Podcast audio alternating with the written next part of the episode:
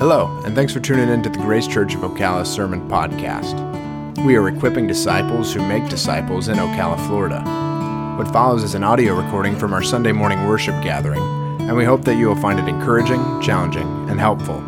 If you have any questions or would like more information about Grace Church of Ocala, please visit our home on the web, ocalagrace.org. Well, good morning, church. Kid, the, the Kid Nation stuff is always crazy to see what happens with the ideas I come up with and what they end up doing. I thought they were going to be like where we're supposed to run to, but they picked somewhere to run to, but they didn't go. so, the, what we're studying this morning is in Philippians. It's actually the entire book of Philippians. We've gone through the series together of community, with the unity being what makes up community. So we'll start in chapter 1 of Philippians. As you may well know, the Boston Marathon is big. Ms. Joan, you're from New England. The Boston Marathon is a big deal. That began in 1897 and was inspired by the success of the first modern day marathon competition that was in 1896 Olympics. So, the Boston Marathon is the world's oldest annual marathon and ranks among the world's biggest well known road racing events. It started with 18 people in 1896. Now, there's on average of 30,000 registered participants each year. Get this.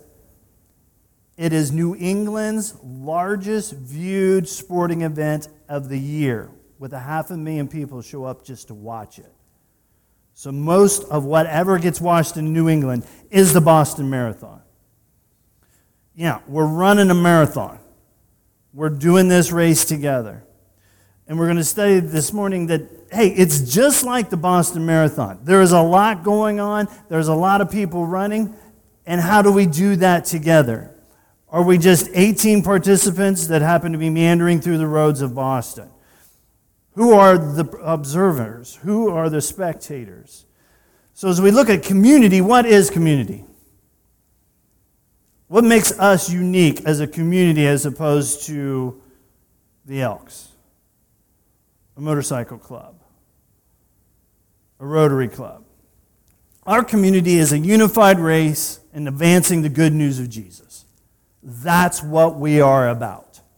That is what makes up the community, that makes up what we're trying to do here, what God is doing in Ocala, what God's doing in this state, and what God's doing all over the world is basically this. It's a unified race. For what purpose? What's our goal in advancing the good news of Jesus Christ? Let's look specifically at how this goes in chapter 1. And what I'm going to do is give you highlight verses to follow with your finger as I go through. Obviously, we don't have time to read all of the verses. So, Philippians chapter 1, it's about prayers for a unified advancement of the gospel. Paul starts out with this prayer. In Philippians 1 3 through 11, Paul prayed for people. Paul prayed for those that were in Philippi and there were prayers centered on their partnership of the good news. What is the definite? What is the gospel? Jesus came, died, buried, rose again, and we studied this morning in Thessalonians. He's coming back. That is part of the good news that makes us uh, give hope for right now. So Paul is praying, hey, Philippians, let's partner together in this. The good news.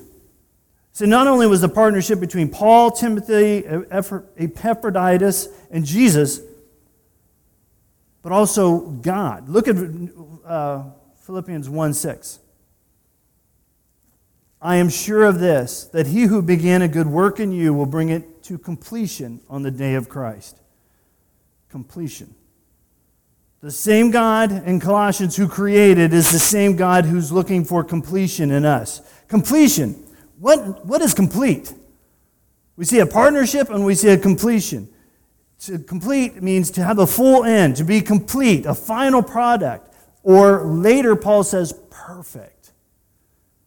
You remember in Philippians 3, chapter, chapter 3, verse 12, that we, he, Paul was talking about he was straining forward to the goal of being spiritually mature when he writes, Not that I've already obtained this or I am already perfect, but I press on to make it my own because Jesus Christ has made me his own. Prayers for a shared partnership in spiritual maturity, mutual aligned in unity to run the race as everyone grows in their love, knowledge, and discernment in living in life looking like Jesus. What am I saying? Paul prays. What, is, what do our prayers look like as a community? We tend to pray about, hey, this person's sick, this person's got, you know, this is something that needs addressed, and those are legitimate. We pray about those. But Paul's central focus is on the advancement of the good news of Jesus Christ. How are we praying for one another in partner so that he's not just praying, God, take care of this. How then do we partner with others to do this? So that we mature in Christ to completion, to full, to full end, to complete, to being a final product. In Philippians, 2, uh, Philippians 1 12 through 30, he's looking for unity for the good news. So you got Paul, he's a 10,000 mile journeyman. Paul's missionary journey, someone has figured, was around 10,000 miles. That's a lot of walking and boat traveling and stuff. Give me an internal combustion engine and I could do 10,000. This dude's walked 10,000, traveled 10,000 miles, and guess where he's at now? He's stuck. He's stopped. He's on house arrest. Why? Because he's guilty of the central idea. He's guilty of the gospel.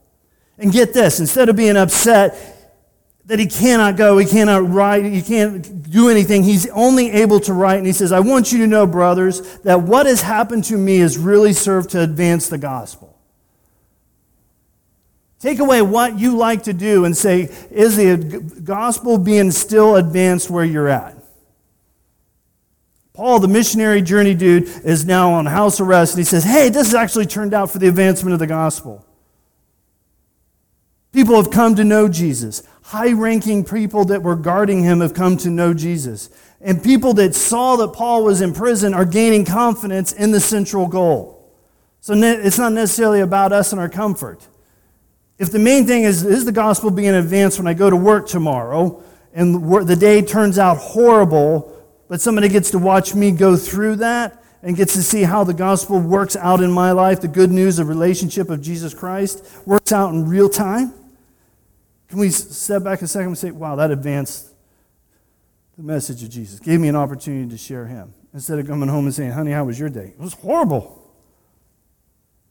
Paul can say, hey, even though I'm locked up on a house arrest, the gospel went forward. And he attributes it to the work of prayer for the Philippians and the work of the Holy Spirit, is where they found the full courage to honor Christ in either life or death. Unity in our daily lives looks like standing firm in one spirit, one mind, striving side by side for the good news of Jesus Christ. Look at chapter 1, verse 27. Only let your manner of life be worthy of the gospel of Christ, so that whether I come and see you or I am an absent, I may hear that you are standing firm in one spirit, one mind striving side by side for the faith of the gospel. Sounds like a race, doesn't it? Take your spot on the race course.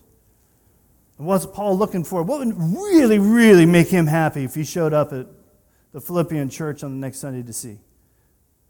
They're working together, they're unified, and they're striving for the advancement of the gospel. And we moved into chapter 2 striving in unity.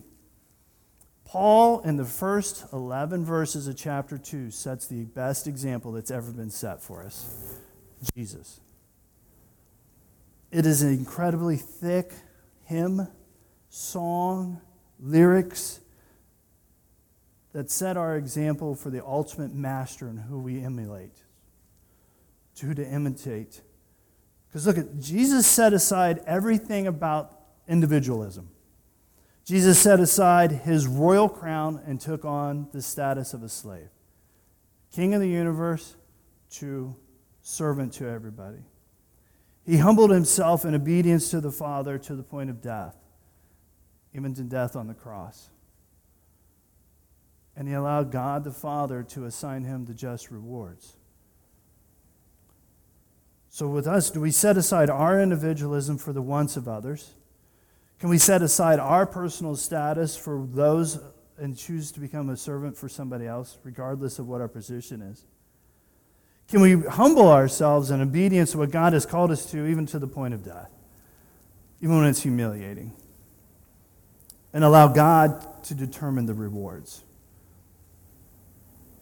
And get this if you look at the end of verse 11, and every tongue confess, chapter 2, verse 11, and every tongue confess that Jesus Christ is Lord to the glory of God the Father. Jesus did it all for what?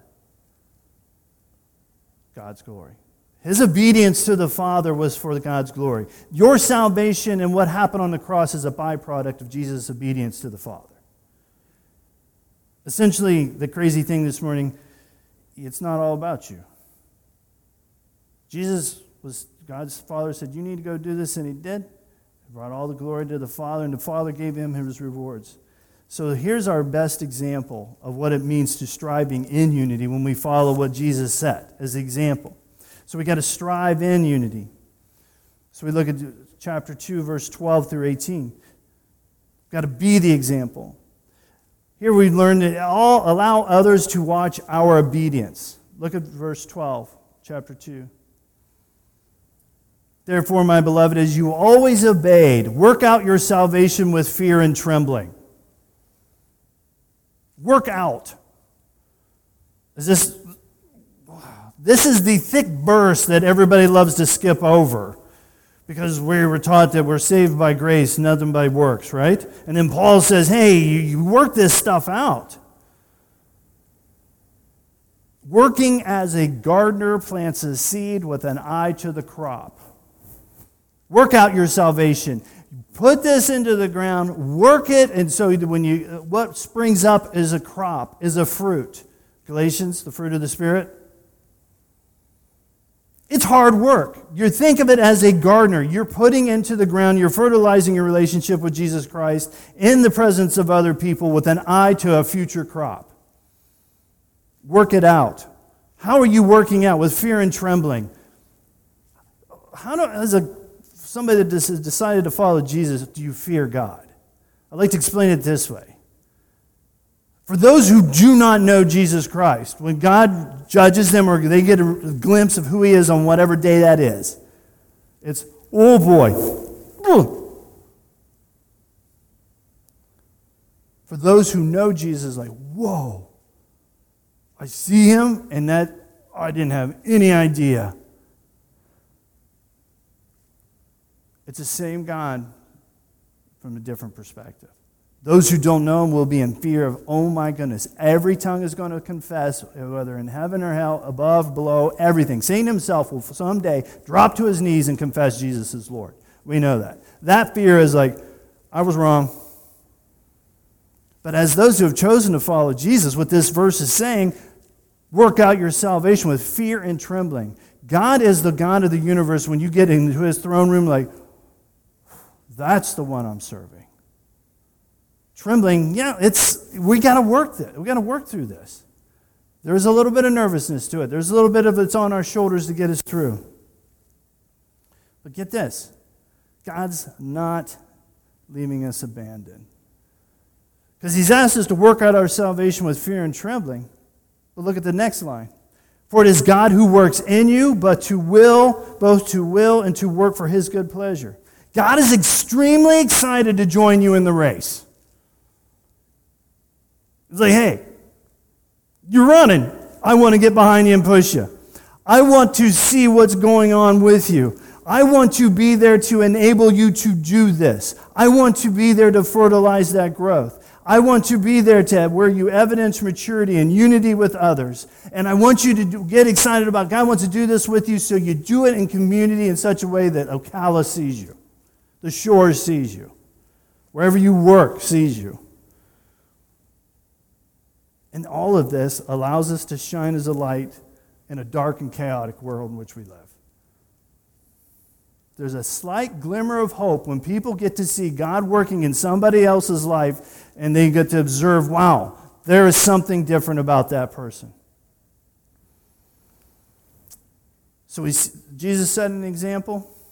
We got to strive as being an example in unity, and we got examples to follow. Because Paul immediately goes to Timothy and Epaphroditus. Timothy, his right hand man, who had proven his worth to advance the common goal of the race, the finish line, the prize of advancing the good news. Epaphroditus, Paul's trusted disciple, fellow worker, comrade in arms who served the Philippians by serving Paul for the advancement of the gospel. Look, God wants to get behind you. What do you see there? What is that? I tried to find a cool picture of this. Sails. I didn't count them, but there's a whole bunch of sails. It looks like the Hemi of sailboats. How many people do you think it would take to run this thing? To work this, to put up all the sails? Three? A whole bunch, of gobslots. And they got to work, okay, they get to put up the sails when however they want. This, uh, I'm like, okay, so look at everything that's happening in this picture. God wants to be the wind in the sails. Hey, you get to putting them up, and I'm going to propel the ship. But you, you put, let's say that there's 50 people on this boat, this ship, and nobody knows a clue what they're doing. You got to have those people that get, here's how you do it. Here, do it with, I'll tell you, do it with me, then you can do it by yourself. Isn't our Christian race like that? You may be a baby. You may have known Jesus for 20 years, but you've never set a sail. You've never got into the race. You've been talking about running shoes, you've been reading about the race, and maybe you stretched a couple times, but you never actually ran. Because I'm a Christian, I got good shoes. Jesus loves me. I don't want to get my shoes dirty in life. So I'm just going to sit on the sidelines and see people say, hey, what are you doing? Um, just Christian. So when Jesus asks us to get in the race, he says, work out your salvation with fear and trembling. Get to work, get into the race. And then when you get into the race, who's the one encouraging you on, enabling in the race to go? Jesus. And you run all by yourself. No, you run with the community. As we move into chapter 3, we got a unified group race for Jesus. Look at verse 1, chapter 3. Finally, my brothers, rejoice in the Lord. I don't know about you, but how many have ran and then were had the air to rejoice while you're running? Not I. I ride mountain bikes with two retired guys who smoke me every Tuesday night. And how do I know they smoke me? Because they argue like grumpy old men. They talk the whole time, arguing about whatever they want to argue about. And then they're like, hey, Todd, how come you're not saying anything? That's because I'm out of breath. I think they do it to humiliate me. But anyhow, in the middle of the race, Paul says, rejoice. Fill your lungs with air and celebrate. We're getting ready to do the 4th of July. And that picture probably is what Deb's boys will look like in Oklahoma this weekend. They save all year round to do that crazy stuff. We stop on the 4th of July to celebrate our independence. What, what do we celebrate as what we're doing here in your life? With whom do you celebrate it? Today is Michael and Jesse's anniversary. That's a round of applause. It's worthy of celebrating. Every marriage is a miracle. But we celebrate those kind of things. In the middle of this race, Paul says, hey, stop a moment and rejoice. Listen, I don't know how you were raised in church, but it's not a quiet race. You don't sit here all mum. There are things to rejoice about and celebrate. Jesus' followers aren't quiet.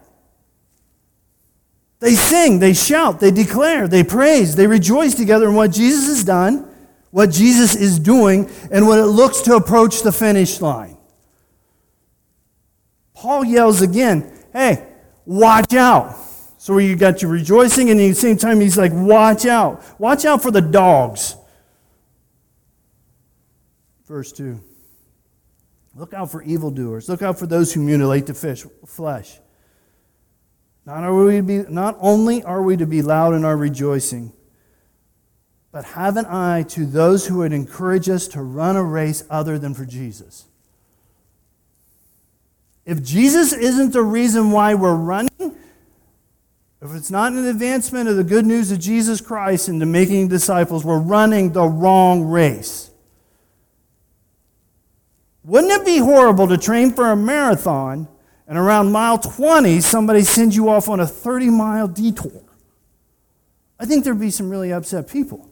I heard of a recent mountain bike race where it was supposed to be 100 miles. And everybody's got the little computer. Everybody clicked over 100 miles, 15 miles before the end of the race. For the last 15 miles, the entire group is yelling and cursing. They thought they were doing 100. What I'm saying is, watch out for those who'd say, hey, take care of this, be happy, there's all kinds of other things that could take us off of what it means to do what we're doing here. Everything we want to do is in the purpose of making disciples. Supplementing a good thing for the greatest thing is wrong. Let me say this we want to affect the homeless people, we want to do things for the homeless. We want to do things here to build us up together, but if we lose track of why we're doing what we're doing and it becomes all about being seen in public for the good things we do, we've missed the mark. We're on the wrong race. And as leaders, it's really, really hard when somebody comes up with a good idea and we're trying to figure out how do we keep this in line with the main idea. So rejoice, suck in some air, get together with the other runners, and celebrate. Because there's some of us have been running a long time. There's some of us been just getting our shoes on. They've been playing around for a long time. We celebrate those and then celebrate, get toward the end of the finish. We're going to go through all of those as a family, don't we? Spiritual birth to clear till death. And then it's a celebration. Hey, they crossed the line. And we studied that in Thessalonians this morning. It gives us hope now. So we're rejoicing we're watching out. And move to verse 12. And we're striving and we're pressing on. Look at verse 12. We press on, we strive on, we run hard. Paul says, Not that I've already obtained this or I'm already made perfect, but I press on to make it my own because Christ Jesus has made me his own. Another complicated verse in Philippians. Paul's saying, get, your shoes on, get to running. Strive, press forward. We're yet, he says, I'm not yet perfect. This is the same word that has its root in what we talked about before. And I, uh, not full, to, perfect means to its full completion. All fully done, complete. Guys, this is the Apostle Paul at the end of his 10,000 missionary journey who's looking in the eyes of death and says, I'm not done yet. So if he's a race, he's some kind of marathon racer, he's from Kenya and he set world records year after year on the marathon. And he says, I'm not done training. Keep training, keep racing. Strive on, press on, because Jesus has pressed on for us.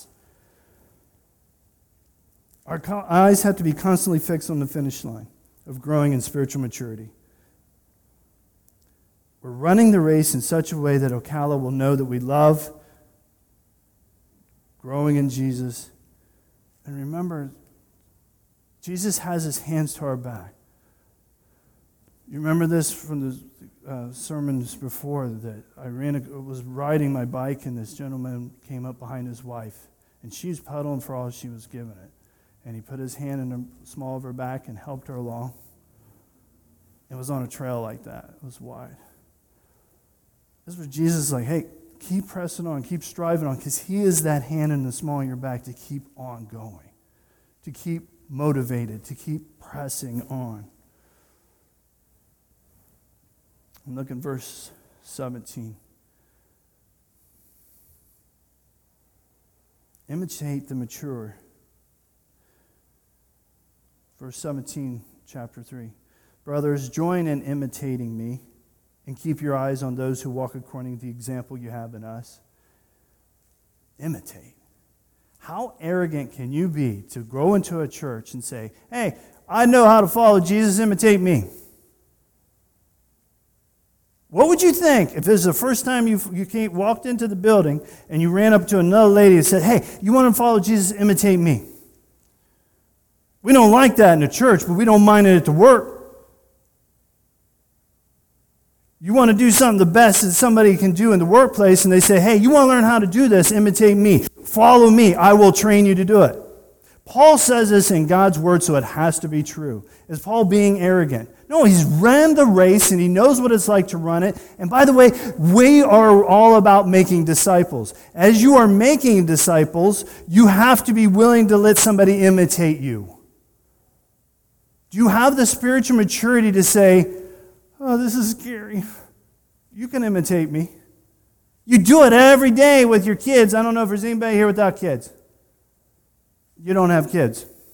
I didn't see you. You were ducked down. Okay. So you're the only one this doesn't apply to. Your children were watching you today as I watched them watch you. You're okay with that. But walk into a church on Sunday and read this verse and say, Who's worthy of being imitated this morning?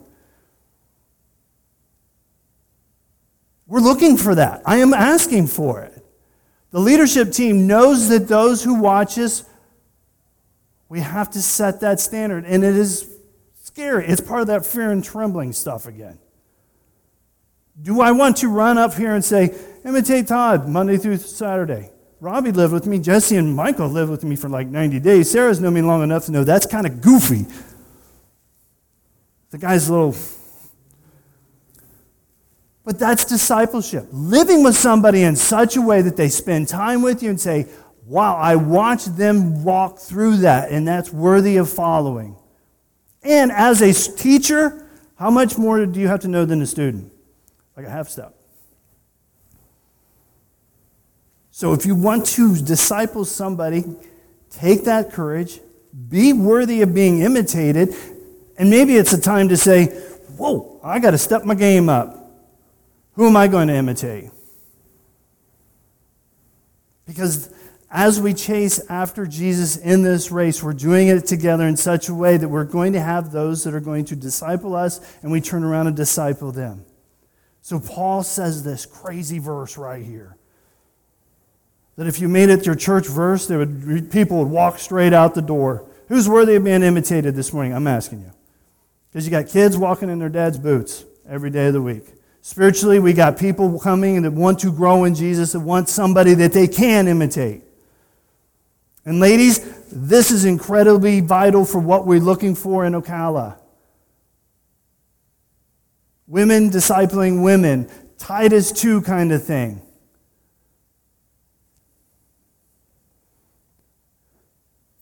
Imitate the mature.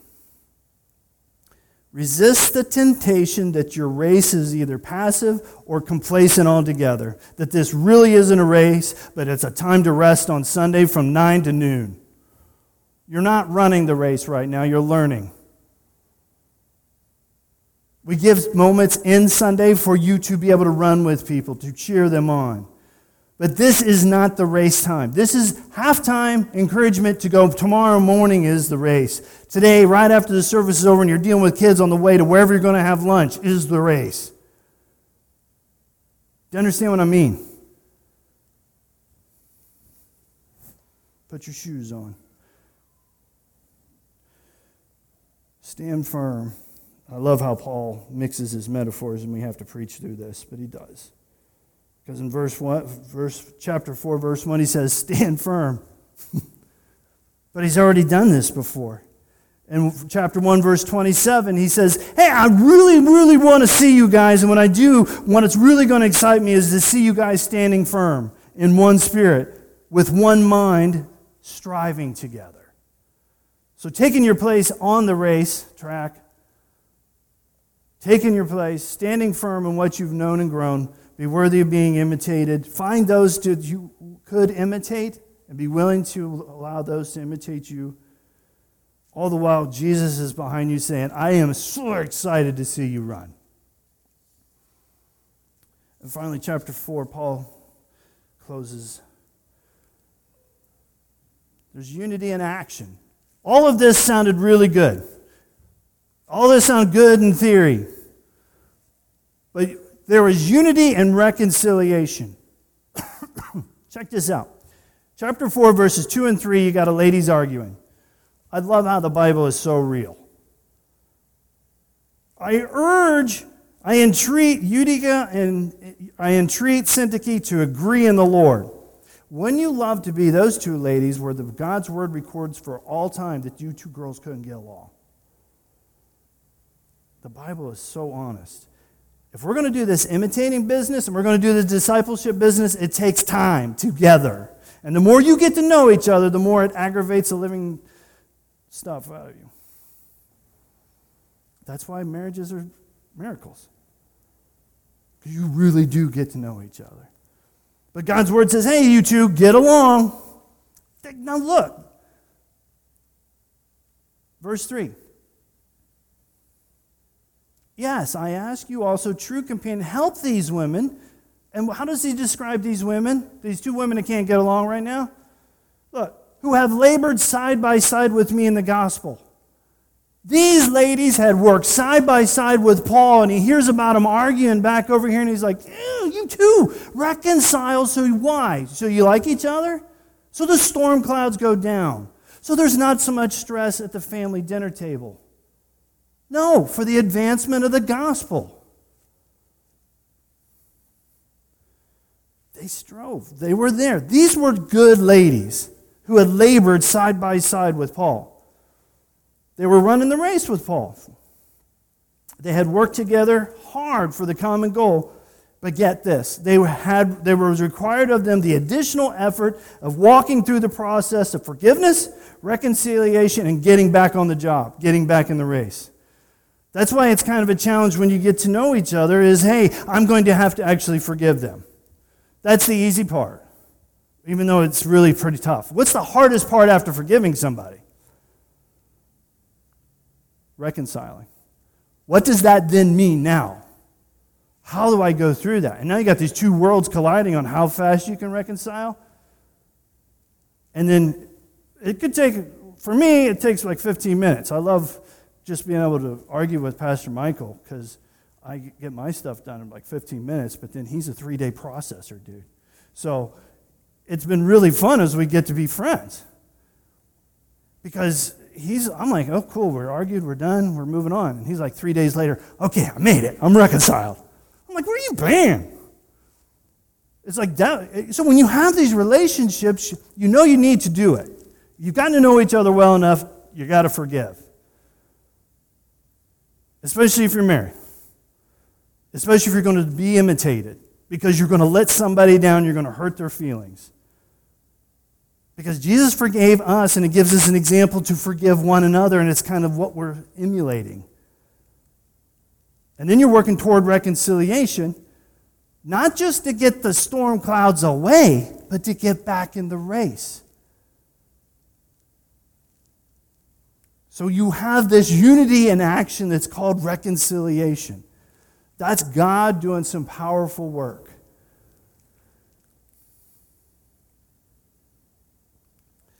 Anxiety, unity through the anxiety, uh, unity in action looks like peace when there's anxiety.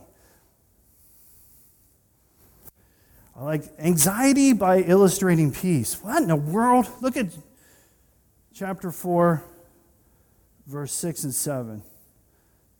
This off quoted verse. Do not, by the way, underline do not, highlight that. Paul's yelling.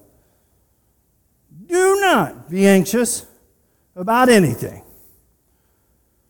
But in everything, by prayer and supplication with thanksgiving, let your requests be made known to God. In verse 7. What's the result of that?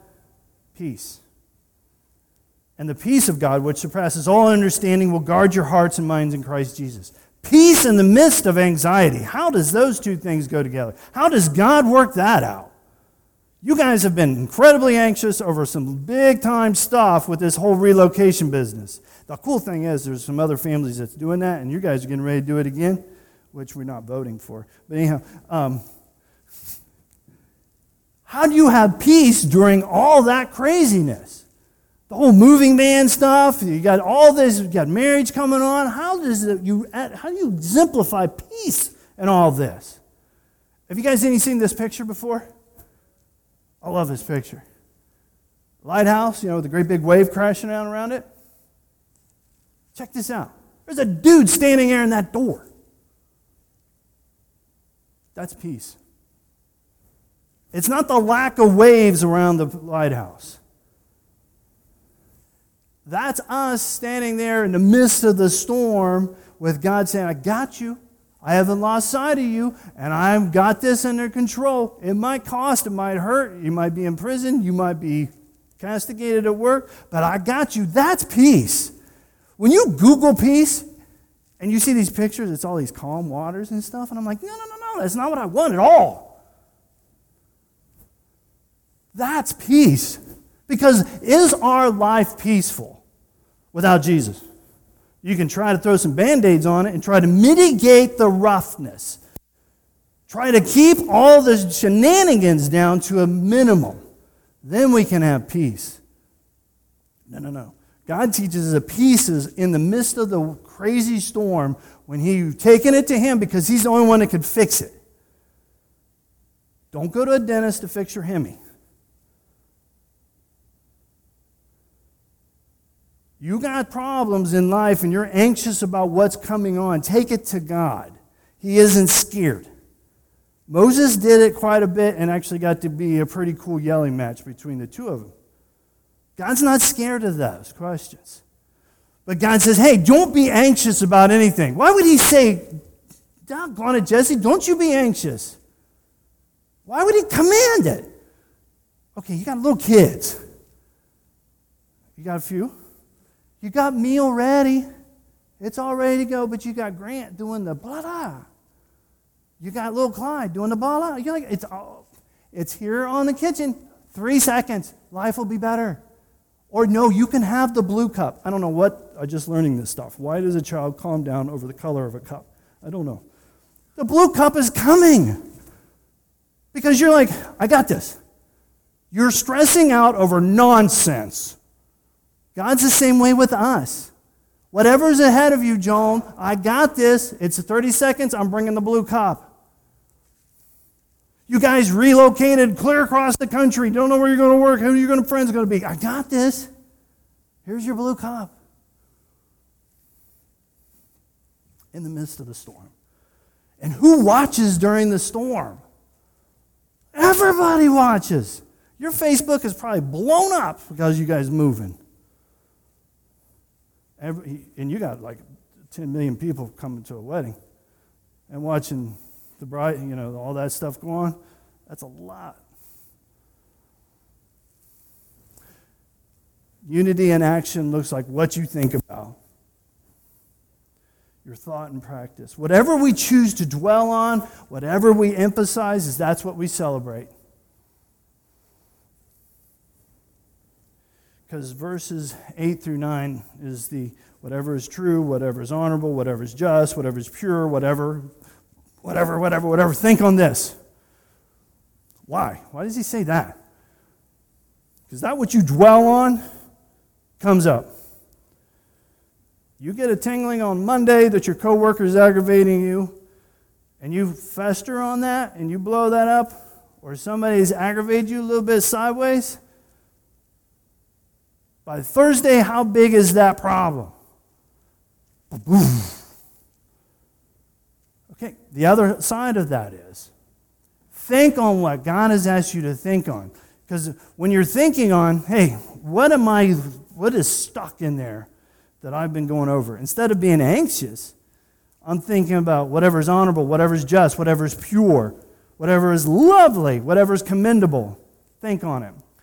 That which comes from the heart works its way out in the hands and feet.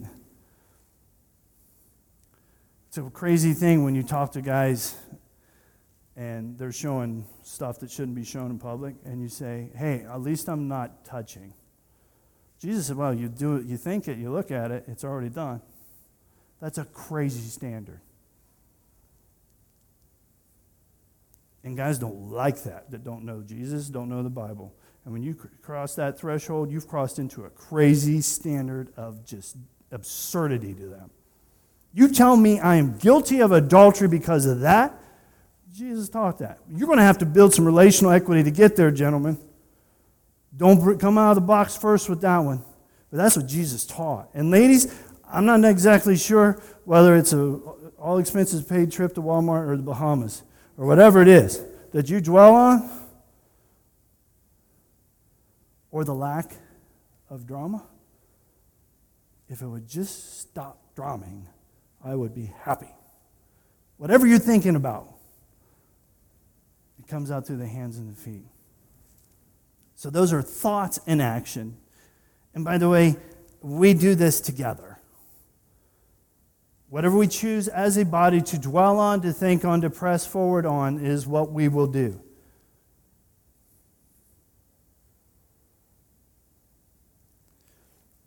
Being content in all situations. Look at verse 10. Chapter 4, verse 12. Paul says, I know how to be brought low. I know how to, be, uh, how to abound. And in any and every circumstance, I've learned the secret of facing plenty and hunger, obedience and need. I can do th- all things through him who strengthens me. Friends, this has nothing to do with a foul line at a Christian school or in a gymnasium so you can work out. Let me get this straight. The context of this verse is Paul like, I know what it's like to have nothing, nothing, nothing, to be flat broke, stranded on an island, and after being beaten. And I know how to be content with that. I know what it's like to have a lot and be content with that. Guys and ladies, this is really, really hard because our marketing gurus in the United States are professionals at telling us we're not content. Are you content with where you are and what Jesus is doing with you? Or would it be better if such and such changed? The storms around you are too rough, and I'm not content. Whether it's what your paycheck doesn't buy, or whether the security of wherever you are in your relationships, where is your contentment in? Paul says, I know how to find that. How? Because of all of the work of Jesus who strengthens you. the idea coming back again that Jesus' hands in the small of our back. He hasn't lost you nor forsaken you. Remember, it's God who's excited to work with us. As God is excited to work with Grace Church of Ocala as we run our unified race for the advancement of the good news of Jesus Christ. God's doing the hard work in the hearts and minds of people. His will of us is to strive in unity, content on what He is doing in the current situation. He's promised to see the hard work done until it's complete, full, with an eye on the crop. And finally, this is the hard one for me this morning.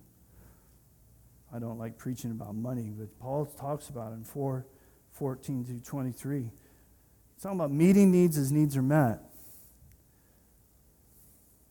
You, the, the Philippians gave when he was in Thessalonica, and he remembers that. Remember, we studied Thessalonica in the mornings. It was there for a little bit, and Paul got in a really rough way, then got run out of town. Who was it that financially supported him? It was them. Friends, let me break it down to you this way. We meet here this morning because there's another body in Sebring who literally gave money to keep these lights on. We do not give enough money for everything to happen in here. At this point, our tithing isn't enough to keep everything going.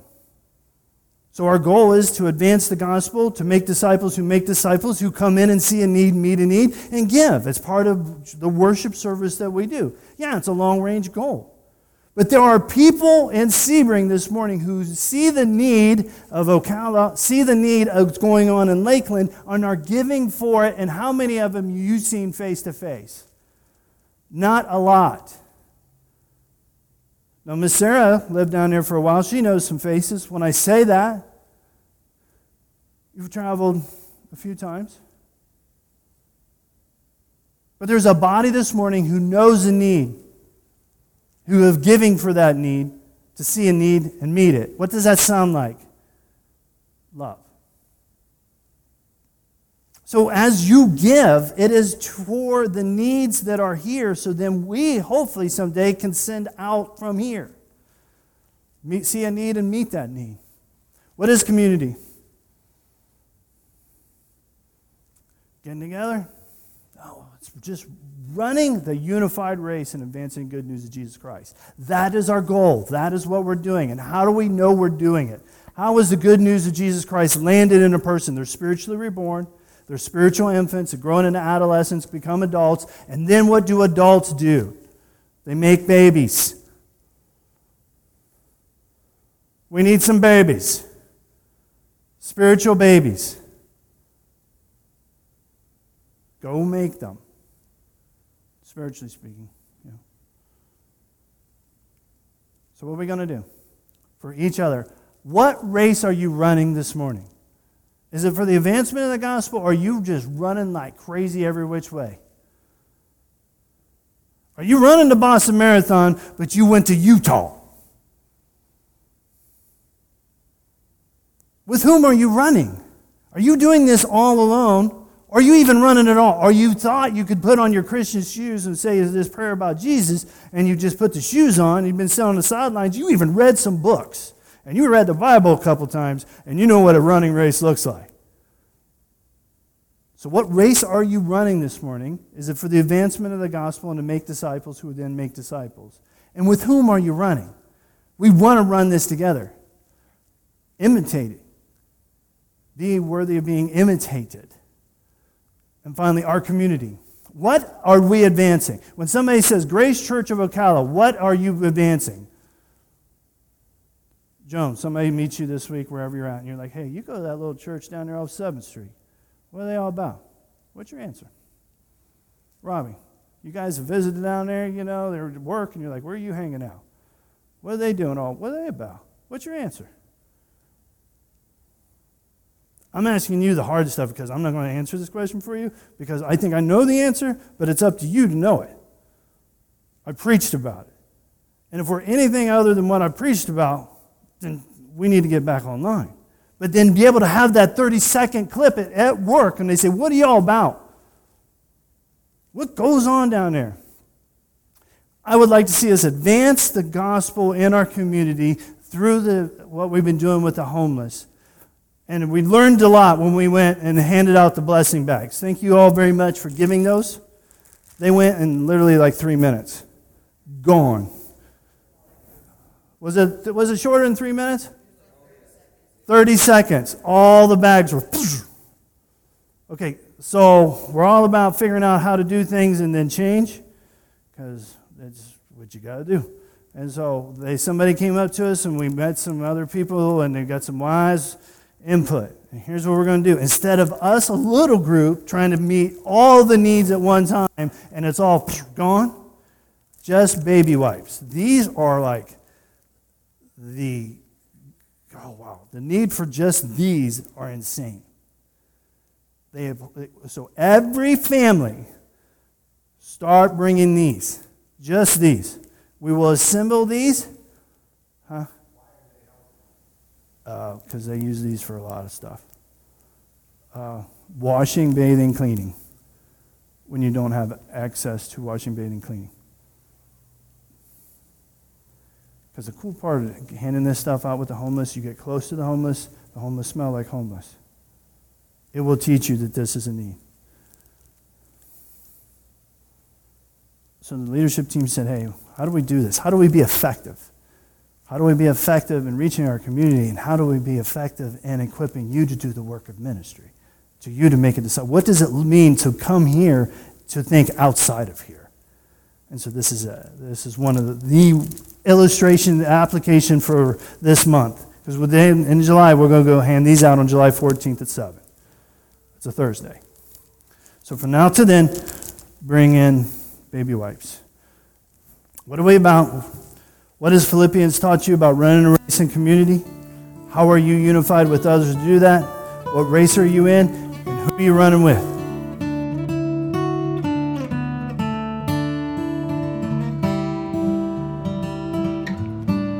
Thanks again for listening. If you have any questions or would like more information about Grace Church of Ocala or the sermon you just heard, please visit our home on the web, ocalagrace.org.